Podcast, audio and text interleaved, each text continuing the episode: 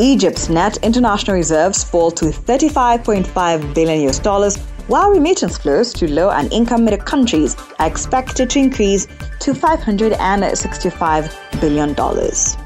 But we also look at the role of agriculture in the African Continental Free Trade Area and what hurdles need to be fixed for the sector's true potential to be realized. Good morning, Africa, and welcome aboard your pulse on everything business in Africa. I am Ruth Adong. For more, follow us on Twitter at the K Financial, and you can find me at Withadong. The African Continental Free Trade Area Agreement will create the largest single market globally in terms of number of countries and people. The agreement creates a single African market of more than a billion consumers and a combined GDP of 2.5 trillion US dollars. It aims to promote agricultural transformation and growth in Africa and contribute to food security, as well as improve competitiveness through regional agriculture value chains development and incentivize critical investments in production and marketing infrastructure. But all of these envisioned gains face a number of barriers that need to be addressed before countries and entrepreneurs can harness the gains under the Africa Continental Free Trade Area Agreement. Olawale Rotimi Opeyemi, the founder and chief executive of JR Farms, elaborates on the challenges that need urgent redress. So, for example, now we have the free trade, and uh, we need we need to trade with, with each other as a continent. You know, you have this agro commodity in Rwanda, you want to take to Uganda. You have this one in Uganda, you want to take to Zambia. But it's not really easy to move around in Africa. So, I think the first thing we have to do is to invest in infrastructure to connect each other. You see what I'm saying? Uh, that is a major challenge for agri development on the continent. Uh, it is easier for you to get a commodity from from Nigeria, for example, to Europe than it is for you to get from Nigeria to Liberia. And they are in West Africa. For example, I travel to Liberia sometimes, and I left Lagos uh, 10 hours in the morning and go to Liberia 7 p.m. in the evening. Uh, if you are flying from Lagos to London, it takes you six hours. So you even get to London before I get to Liberia. So we need to invest in connectivity in Africa. I think infrastructures like roads, connecting rural communities, connecting cities to rural communities, connecting nations to nations is very important. Also, I think we need to invest in open borders. Uh, right now, what you see in Africa is there are visa embargoes, there are permit embargoes for movement of goods, for transactions, etc., related to agriculture, you know, and other other sectors also. All these visa embargoes need to be removed because if we really want to grow the continent and we really want to develop the continent on the agribusiness line, and of course, agriculture is two thirds of the world arable land is in Africa. So agriculture is the main thing in Africa. So if we really want to develop, we have to have open borders. Why do I need a visa to go to DRC, for example? Why does a Rwanda need visa to go to Senegal? You know, it doesn't make sense. it doesn't make sense. So, uh, which means uh, we are only hindering trade, we are hindering development along that line. Yeah, so investment in infrastructure, open borders, also financing. Financing is really key. What we have seen is that agriculture needs patient funding. Uh, but most banks, most financial institutions in Africa, uh, they, they, they, they, are not going to give you patient fund. They, they want to give you the loan and they want you to pay back in one year. Agriculture doesn't work that way. So we need financing is a major challenge, you know, uh, and we need a lot of patient funding. So I think government uh, development partners need to develop uh, uh patient funding that will be given to agricultural companies. Um, one thing we have to realize is that agriculture is one of the major sectors that can create a lot of jobs. I'll give an example. Now you, you, you, you, build a factory, an agricultural factory, but you have to go back to the farm to get raw material. So you create a job for the farmers.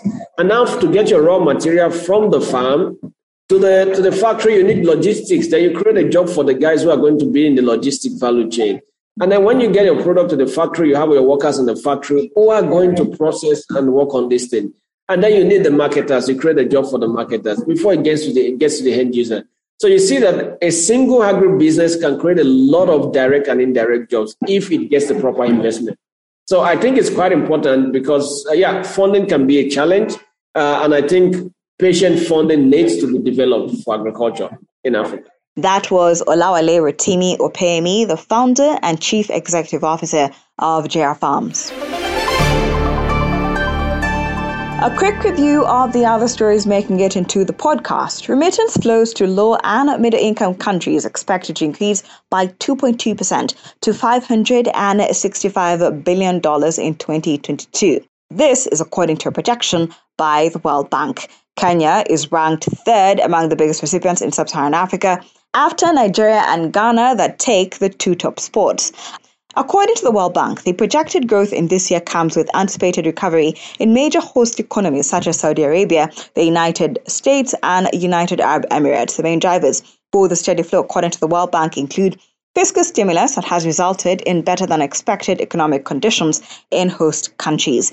There is also a shift in flows from cash to digital and from informal to formal channels and cyclical movements in oil prices and currency exchange rates. Digitization remains a key driver for growth of remittance services, according to global payments firm WorldRemit, which has partnered with local banks allowing direct sending of money to accounts. Egypt's net international reserves dropped for the second time this year after what the central bank said was an external debt repayment of about $2 billion.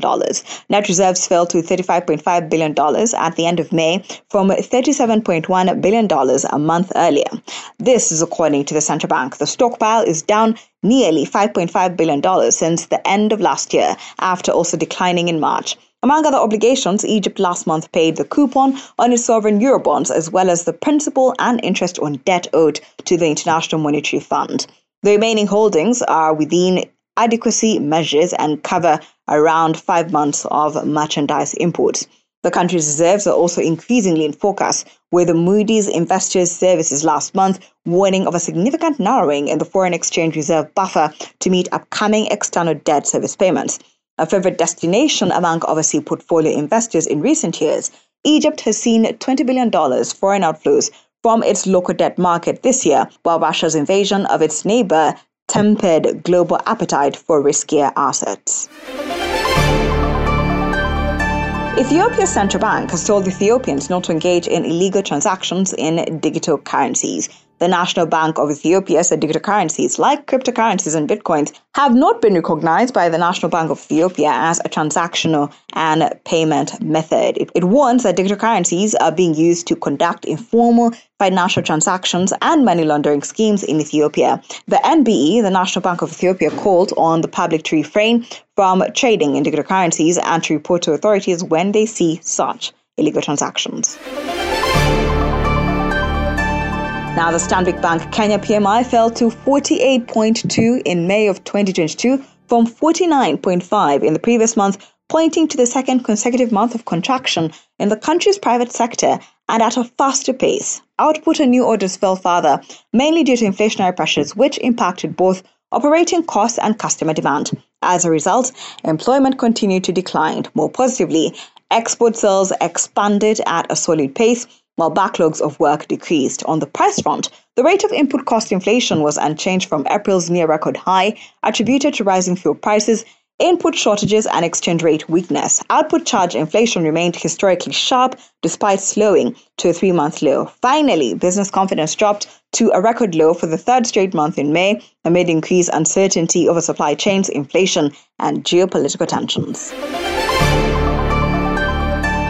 And a quick look at the markets. Oil futures jumped with the Brent rising above $120 per barrel after Saudi Arabia hiked prices for its crude sales in July, signaling tight supply, even after OPEC Plus agreed to accelerate output increases over the next two months. Brent crude was up 0.8% at 120.63 US dollars a barrel after touching an intraday high of 121.95 US dollars, extending a 1.8% gain from Friday. The price hike came despite a decision last week by the Organization of Petroleum Exporting Companies and Allies, called the OPEC Plus, to increase output in July and August by 648,000 barrels per day, or 50% more than previously planned. Thank you for always waking up with us. Good Morning Africa is a product of the K Financial. If you have any suggestions or you just want to check out more stories, visit our website. That is thekfinancial.com. And don't forget to subscribe. You can also find us on all social media platforms at the K Financial, and you can find me at With